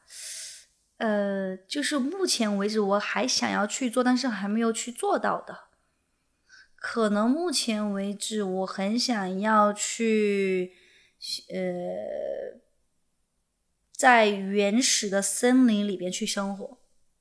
对，为什么是这个？嗯，我不知道，我好像就是我我自己来讲，我很喜欢自然，大自然，我很喜欢那种很多树很多的地方，或者是海，而且我很喜欢那种，我不知道为什么森林总给我一种很灵气又神秘的感觉。我觉得那些树好像都会说话一样，然后感觉那些树是有有气场在外面飘渺的那种感觉。然后我觉得我到了那个很多树的地方，我总会有很多的灵感，会有很多那种很想法，或者是会静下，给我静下来那种那种感受。然后我也想去那边生活，是因为我不知道会不会跟现在的生活会形成差异。其实你说深圳啊，对对对对，可可应该是会有差异。我一直都还蛮喜欢那种原始的一些东西的。然后，比如你自己很安静的会去做，会去是那个叫什么钻木取火呀？对，就就嗯，那个事情是我一直没有去做的，而且我觉得这个事情应该很挑战。以现在的我来看的话，我想去看看自己能不能生活下来，然后。除了在原始的森林里面去生活，要看看跟那些动物，还有很多没有去接触到一些动物。呃，我知道我一定会很怕，但是我很想去试一下那是什么感觉，或者我也许我会想要有几个伙伴跟我一起，在一个很原始的地方去生活一段时间。然后还有一个想要做的就是也类似吧，可能会自己开一个小房车去浪迹天涯的那种感觉。就是可能我不太会，我以前看过一个片子，说不要和爱旅行旅行的女孩约会，里边大部分就讲了一个女孩子，呃，她的头发很枯燥啊，或者她皮肤很很很干燥啊，会有很多伤疤呀。我觉得那些对我来都很充满着生命力，就是我觉得跟跟自己相处的那种。模式和跟这个世界、跟这个宇宙、跟这个呃大自然去相处，那会是一个非常棒的接近大自然的模式，就回归到很很回归到以前什么都还没有的时候，我可能会是想要去寻找那一种很纯净的感觉吧。嗯，当你说到就是到森林里去生活啊什么，其实我脑海里蹦出的第一个词儿也是生命力，就感觉那是好像你很向往的是。像是把自己浸泡在那种充满生命力的那种环境当中，嗯、我很喜欢有对我很喜欢这种感觉，我很喜欢，嗯、我觉得我喜欢去森林，全去大自然，全去户外，也是因为这个原因，我能够感觉到生命力。我特别记得我一几年，我想一八年吧，应该是一八年，我我那是我第二次去夏威夷，第二次去夏威夷的时候，那个感觉。突然我在开，我们在开车，然后前面那个山就是那种，呃，夏威夷的那个什么火火焰流下来，那个叫什么来着？迸发啊，就是岩浆，岩浆，岩浆，啊岩浆落下来那些纹路，把那个山很高，非常非常漂亮。那个时候正好冲浪冲了回来过，那阳光洒下来，然后用那个前面的山和树的纹路，就看的是印记的感觉。我那个时候非常能够体会到那种生命在跳动的那个感觉。哇！我当时觉得哇，原来这是生命在跳动，很鲜活的那个感觉是这个样子的。就好像是你都能想象那个过程，那个岩浆它留下来的那个印记，就好像那一切是是活动的，在你眼中。就是我不知道，就可能就看到那种大自然很很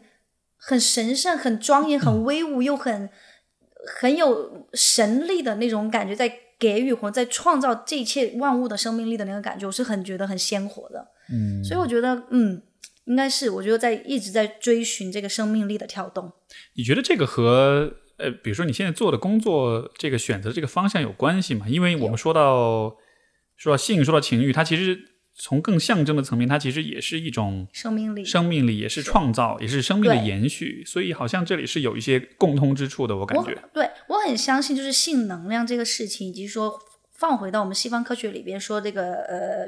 性驱力、性原力的这件事情，利比多。对，利比多这些事情放到一起来讲，我觉得它是它是存在的，在这个里边才能够不不断不断不断往上去去发展，而且。说到生命力的问题，我以前是只信西方科学的，不信什么身心灵的。后来有机会真正的去学习一个正统的身心灵了过后，我在里边去得到的这种智慧和自己能够去对和宇宙的对接的这一个部分，让我觉得很富足，让我觉得心心灵是很滋养的。我想问一下，怎么算正统的身心灵？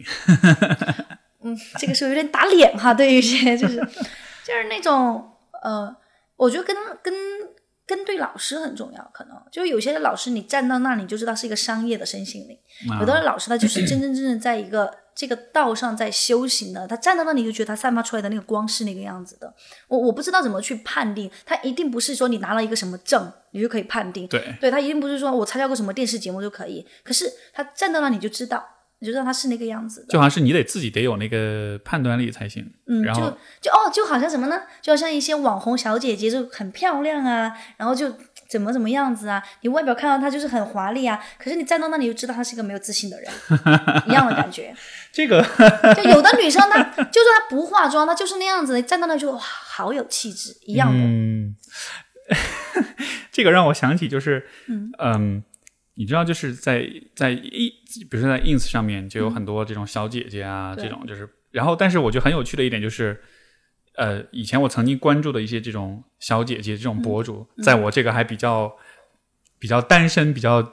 这个比较饥渴的年代哈，就是会看会关注，但是那个时候我就会有这样一种感觉，就是很多女生是她如果发的照片的话，我觉得哎挺漂亮、挺精致的，对吧？P 的也挺好的。但是如果你看他发了视频的话，对，整个人设就崩了，因为你就发现他的那个一举一动、那个举手投足之间和那个照片的气质是完全不一样的，就好像是 就是有点见光死的感觉。你会发现他的那个很多细微的表情动作之间，其实透露出很多，就是就是你说，就是就是其实是不自信的。对对，所以刚刚回到那个话题，就是这个生命力。我在比如说在灵性的思考这个方面，我觉得有很多关于呃。智慧上面的一些成长和探索，回归到西方科学上面，我觉得这个对性的这个更多的去科学的理解，它也是对生命的一个一个探索的一个过程。包括呃，像我们都会知道，在我们学心理学这个里边有很多你觉得很有趣去挖的，因为每个人都不一样，然后这个万物也不一样，叶子都不一样，就觉得哎，它都是生命，都不一样的呈现出来。我觉得这个这个点是很有趣的。好像当说到生命力的时候，似乎这是一种能够。我能够这么理解，就是它这种力量是能够驱动着你去，呃，就好像是跳出你个人的视角去看到，说好像生命力不光存在于你这个人之内，它其实也存在于，嗯，就是万物当中，嗯，就好像是生命力是一个高于个体的，嗯，意识边界的这么样一个存在，而你如果一旦看到了说你是属于一个大于你的这么一个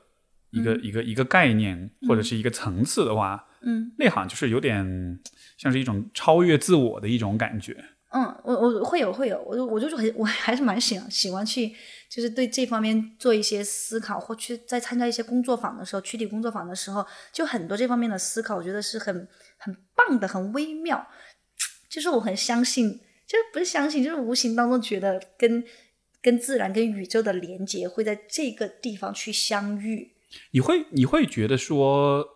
这种连接也许更多是通过身体去连接，而不是通过头脑去连接，会有这样的区别吗？不是区别，我就是桥梁，就是我通过身体去工作，用躯体去这个 body work 的这个这个桥或者这个钥匙，去帮我嫁接到这儿，去打开它，然后打开这扇门了过后，我的脑袋能够跟这边去做一个对接。啊，我觉得躯体是我们一个很好的一个壳子，去帮助你打开，然后连接起来。明白，就好像是你得，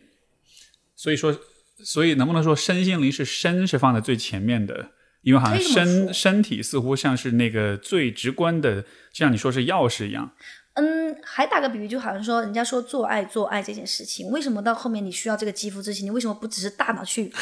颅内高潮就可以了？对，因为你还是会觉得说，有了身体上面的一些接触，一些温度，然后怎么样子啊，很微妙的让你去连接到你的灵魂伴侣也好，或你知道，好像我能够共振你的心灵在想什么，这个这这些都是身心灵的一个东西。没错，这个我觉得，如果你就是如果我们从相对科学一点的角度来解释，就是比如说我们看人类的进化的话，其实智识的功能的进化，就是逻辑思维、理性思考的这个功能是最晚进化出来的，嗯，对吧？在这之前，我们的更原始的系统其实是情绪。嗯，但是在情绪之前，更原始的系统其实是身体、身体肢体的这种触感跟行为的这个部分。对啊，就是我们先是呃最低等的动物，它是只有行为，对，然后相对高的一点动物，它会有情绪反应情，绪，对啊，，再上面才是像人类这样会有智慧说。话的这个话语，这个话语都不是我们的第一语言，对，所以 第一语言。没错，所以我觉得想到一点，就是可能就是因为这样原因，所以其实才会有这种道理都懂，但就做不到的现象。因为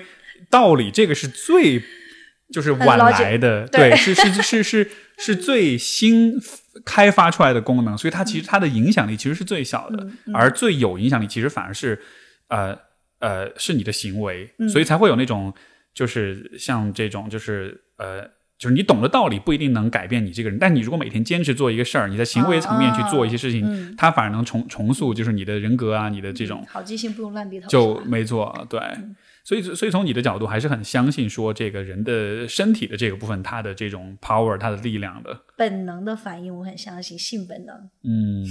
但是你觉得人的身体是不是就是他的本能？除了性本能，他还有其他的？因为因为说到身体，说到肌肤的触碰，就是大家其实很容易想的就是跟性有关的这个部分。嗯但是，嗯，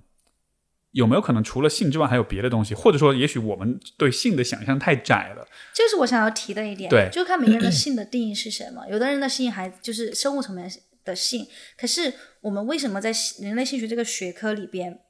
会有性生物学、会性心理学、性社会学、性哲学、性媒体？就它包含了各个层面你要去去囊括的东西。我自己会认为哈，嗯，为什么人们叫性本能？啊，或是呃，没有人把它称为吃本啊呃，maybe 吃本能，我们为吃的本能，这一样的嘛。你生下来就这个东西就来了，你来了过后看你怎么去用它，你怎么去？因为有了第一朵花的这个绽放，才有了这个人类的这个生命。我看了一个那个呃，应该是 Discovery 他们的那个纪录片说，这个世界上的第一个生命是那个花的绽放，可是那个花绽放也代表着一个性，它的一个性原生态的一个一个一个冲出来，所以我觉得那个性的生命力从这儿展开，人也是一样的。对我来讲，这个本能带来了身体的本能，然后吃喝拉撒带来了情绪的本能，可能慢慢的就。嗯到了一定发展的阶段，人生下来，你过后就是会有这些思维的发展、大脑的发展，那也有社会上面的一些本能，动物原性的本能都会有。那我我可能看自己看的性是比较散发的来看这个性本能吧，就你不是只是把它局限在说是一个身体上直接面东西，的这个的对，性不不只是身体上面的东西，对，它好像是一个在所有的生物当中一个更基础的一个体系，就好像是人、嗯。呃人也好，所有的动物也好，最最最开始的之所以创生，之所以延续，就是因为有很强大的这个、这种就是这个方面的力量在、嗯能量我在推相信这个进大家。对，嗯。这个我觉得这种视角其实和现代文明是我觉得是有直接冲突的。嗯哼，因为现代文明所强调的，反而是我们通过理性的、知识的方式去控制、去改变嗯。世界，但是我们其实是很脱离，就是嗯。这个更本能，因为因为我的我我想的点是说，就城市的存在，嗯，就是为了让大家生活在一个安全可控的人工环境里。但是越是在这样环境里，其实你是越不需要依赖你的本能去做很多事情的。所以大家压抑啊。所以就好像是现代城都市人的性压抑是一个必然的结果啊。每个人都压抑，我我们也压抑，是真的是真的跟跟你说变的结果，我还蛮赞成的。所以所以你才想要去森林里面生活，可能你就是我真的是 想要太被可能压抑了对，可能真是太压抑了。啊。那那除了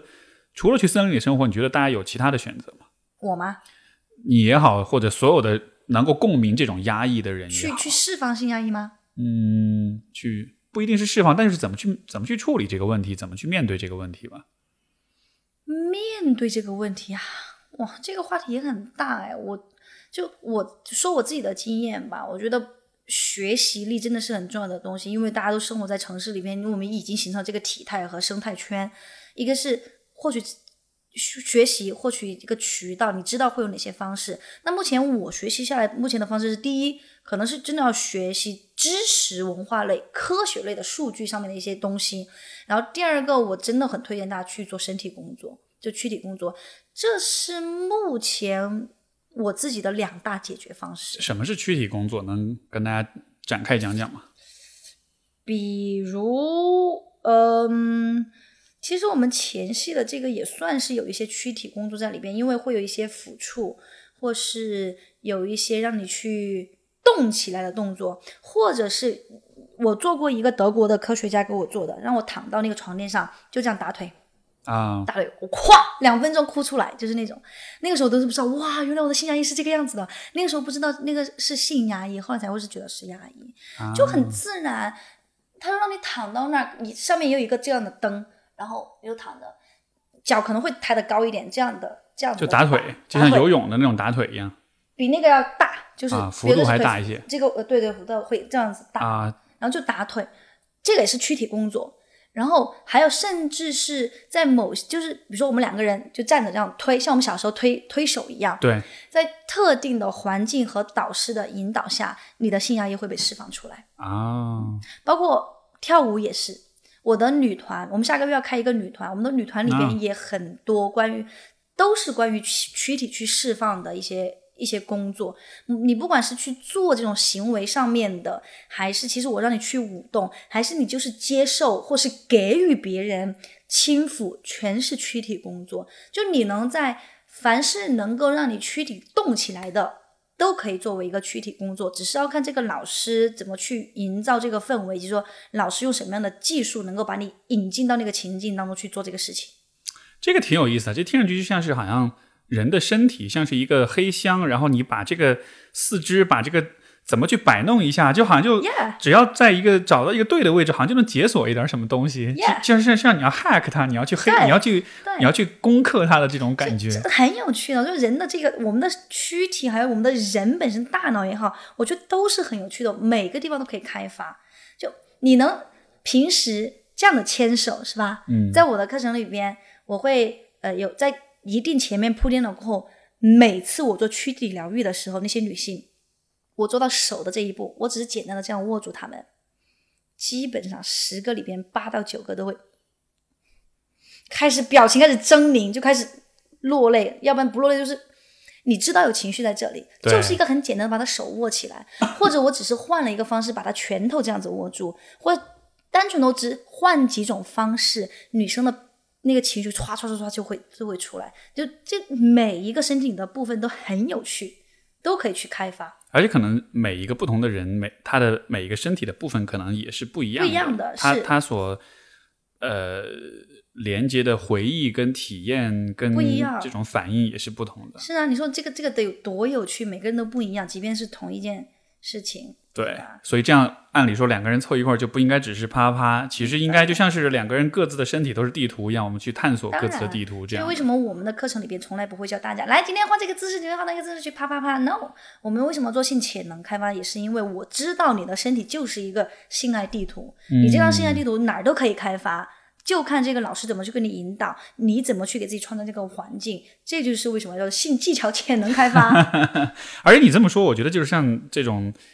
商业化的这种小黄片儿，它其实挺局限的哈，它就把人的 对于性的理解就完全是固定在一个固化的一个一个公式里面了。你只有这么做才会爽，但问题在于不一定。不一定。对，就像那个美国队长发个钉钉，这么大家觉得哇福利不一定，对有些女生来都是灾难，就是、嗯就很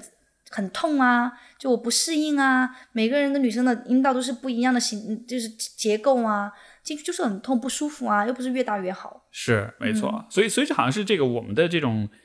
我感觉是主流的舆论对于围绕情欲的所构建的这种观念跟文化，它其实还是很注重就是性器官的结合这件事情的。它其实还是很忽略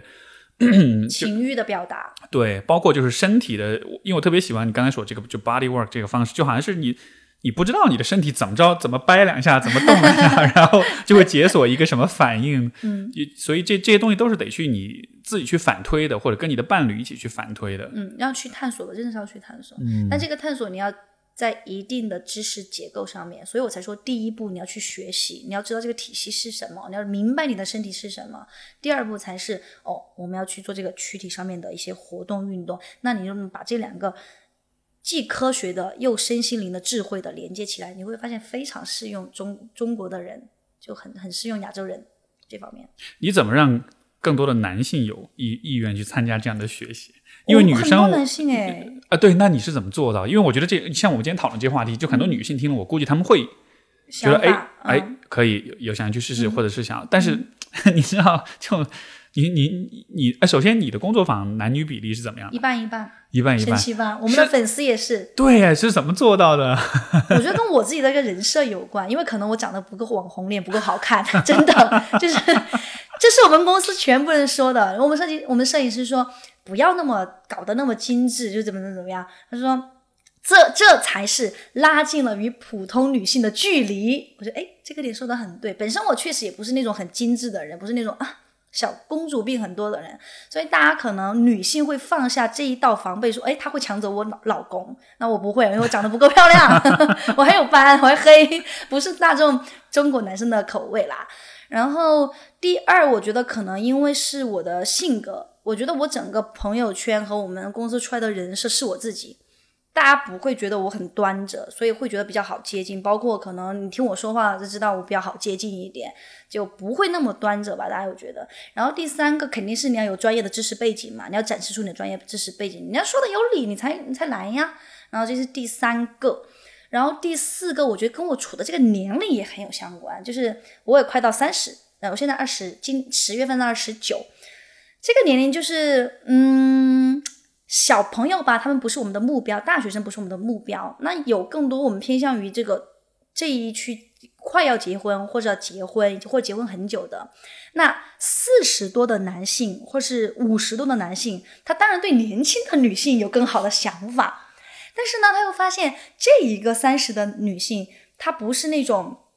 随便你撩，还有点可能知识文化水平，还能够在这方面跟你聊一聊你的爱性，还不会骂骂你是个死变态。他会觉得是安全的，他也觉得自带这个吸引力的。虽然我没那么漂亮，但是还是可以吸引他们的。我觉得对这一部分男性是这样子。那对于女性来讲，他就刚刚我说嘛，就不是一个精致脸嘛，他也会放下防备。年轻一点，三十多的男性也会把我可能放在了一个老师的一个角色，他可能更多是说哇哦，呃，原来生活当中还可以，也是有一个。年龄差不多，可以去大胆谈性说爱，也不会骂他是个死变态的一个呃一一个女性会出现，再加上可能我自己不不算丑，也不算说品味不好，可能在呃穿着打扮上也注意一点，自己的形象好一点的话，呃，我觉得会就汇集到这一批人过来，嗯包括我们不会不会就是有那种很 low 的粉丝。一方面是我们的价格就杀了很多人，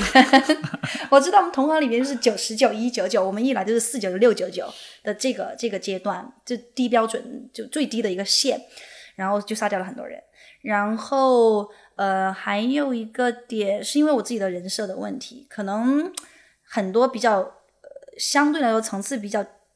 文化水平没那么高，一来就是很想要来挑衅你的，还有什么很很想要来侮辱你的，一般都被被我怼的很惨，就这种。算了算了算了，就被怼回去了。嗯就这方面种种原因，就吸引了这些男生过来。所以我们的真的，我觉得我真是觉得我们的粉丝，包括我们这个月有那个交友群，哇，真的很优质，对女生也很优质。对，嗯。你你其实说到就是吸引力的问题，你说到就是好像女生会不用担心你把她们老公抢走。什么的，对对对，呃，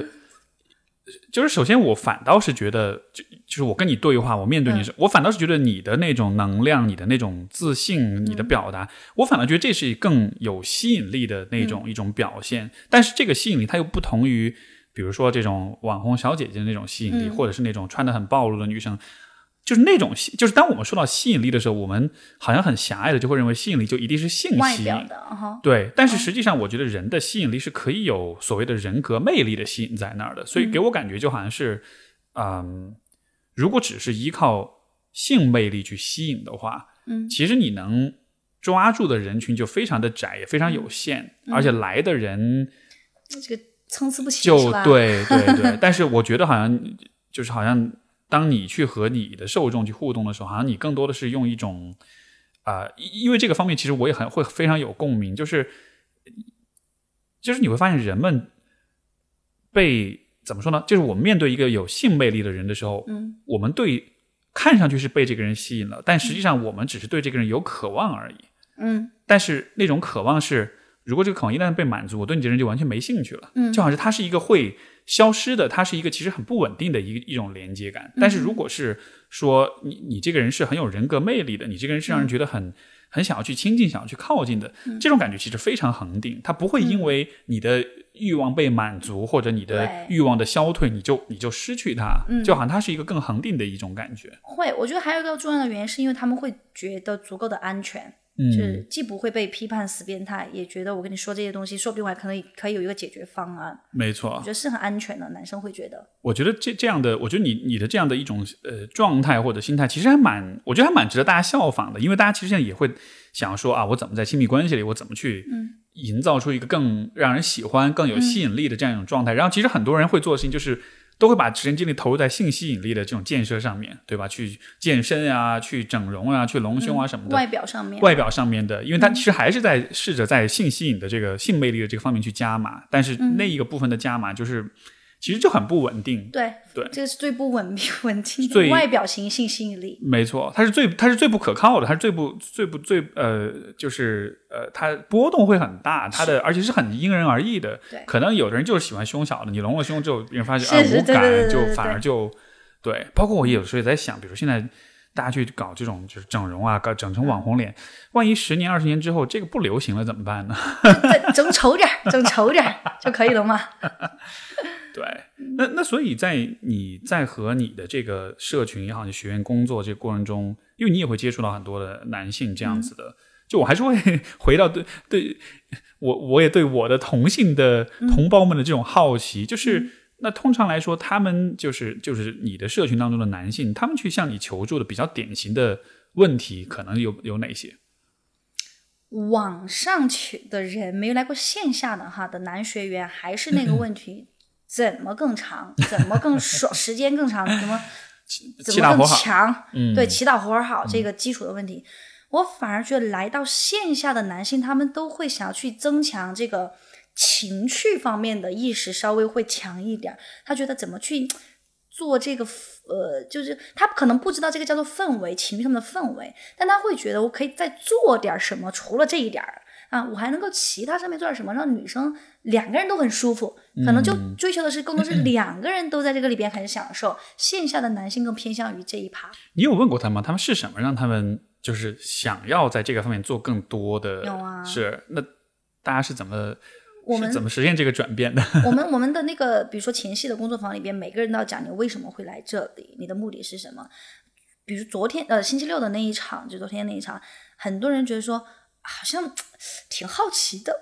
然后我也不知道我到底能够学什么，但是我觉得我好像有点想要学什么。那还有一部分就是我想看一下 Nancy 老师，来目睹一下动物园参观。对，大部分有这两个，就是好奇，他具体也不知道他要想要什么。男生可能女生会更加明确一点点，男生就觉得呃一辈子都没有去上过这种课程，然后觉得我哎反正也要多学点技术嘛，就来了。呃，一个就是为了呃好奇，一个就是为了看我，就两点。明白。所以，所以就是除了看你之外，也有是一种，就好像是一种一种好奇，一种其实他其实他也没有明确的目标，他只是觉得也许是想要学点什么，有这样一种。对，那所以这么说来，他的动机其实还蛮随机的，或者说很是随机。就是其实并不是那么的明确的。对，大部分的男性是这样的，但是我们又有那种老夫老妻来我们这个呃工作坊的，我们深圳就几乎每场都有结了婚的老夫老妻来。他们是什么？是过不下去了？不不不不不，他们是哎呀，我觉得挺好奇的，我想带我的伴侣一起来玩一下，看一下还有怎么。然后还有有的有的好玩一点，就说我觉得我我跟我老婆吧，大体上还行，就很明说。然后呢，呃，我就想我老婆跟我互动再多一点，然后老婆就直接说，哦，她说我技巧不够，直接来了，就很可爱。我们这次昨天上海的也有伴侣一起来的，就两个人可能觉得一起来探索一下，也许会有更好的一个亲密关系或者生活性生活。都会有这种伴侣，两个人一块儿来的，当他们看到自己的伴侣和其他异性互动的时候，会 会紧张吗？还好嘞，还好，就是这个就看老师怎么去掌控，怎么去说这些，营造这个氛围啦。觉得这还好，我觉得我们的大家整个下来参加完我们的工作坊，都是觉得啊，原来可以这样的，很很就很健康，觉得很安全，很愿意去。谈这件事情的，对整个状态是是因为可能就是这个不了解状况的人，可能他的想象就会把这个事儿想象成一个很邪恶、很对，就是很狭隘的一个 很很直白、很露骨的这么一个过程。但实际上你在做的事情是，你只是只是正针对人的身体在做一些工作，但不一定是和啪啪啪。直接相关的东西，嗯，从从心理上面和你的自我觉察上面会更多。我觉得可能这样子也反映出大家对于性这件事情的想象力其实是很匮乏的。就是我们想就就立刻想到小黄片里面的画面，但是就想不到更多的这样子的一些事情。嗯，非常棒，非常棒。在这个最后的话，因为你提到这个工作坊，就是你有有可能更多跟大家介绍一下这是什么样的一个活动嘛？包括就是如果大家想要从你这里。学到更多，了解到更多，你还能为大家做些什么？能不能简单讲讲？好啊，就我们目前来讲有线上和线下两趴。我们线上，呃，我有两个公众号，一个公司的公众号叫做 My Body Knows，然后我的个人号叫做罗南希 Nancy。然后这我们线上的课程都会放在这两个公众号里边。我们我们有一个商城里边，比如说我们做了七大呃性技巧课程。那么七大性技巧课程里边，其实。不只是性技巧，可能不是大家意义的性技巧，更多从几乎都从心理学、社会学还有我们的生物学三个层面去帮助大家解决很多问题，以及说如何你想要的那些技巧，我们通过，比如说口活这件事情，你会说我怎么拿到这个钉钉口吗？不是，我教给你的是授之以鱼不如授之以渔，我教的是你的更大的一个框架，让你去如何去。适用到自己的身上，那就是我们七套性技巧的课程。我们线上的话也会在做一些性心理咨询，只是现在我时间比较忙，接的会比较少一点。我们有另外的老师也在接。呃，线下的话，目前会有我们的这个前戏的呃沉浸式体验工作坊。我们今年还剩下下个月十月七号在成都，也就十一月二十六号在广州，有可能会在这个期间加一场北京的。那呃，这个就是大家可以去公众号上都看得到这些活回馈是什么样子的。线下还有刚刚有提及到的爱抚疗愈，只给女生做的爱抚疗愈，这个就完全给你去。呃，自我觉察和体验你的身体，帮你去释放一些性压抑和性你的一些低自尊，会帮你提上来。然后今年还有最后一个，我们我比较重点想要推出的是我的那个女团课。呃，这个女团课里边，我叫我把它称作为性自信与性情欲，因为我想帮助这些女性用躯体的方式，在这个两天一夜的过程当中。深度的去挖掘你自己的性压抑是什么，觉察你自己，然后会通过不同的方式，甚至我会 push 你去跨越你的那些障碍是什么，达到一个真正的升华。当你真的能够去掉那些东西，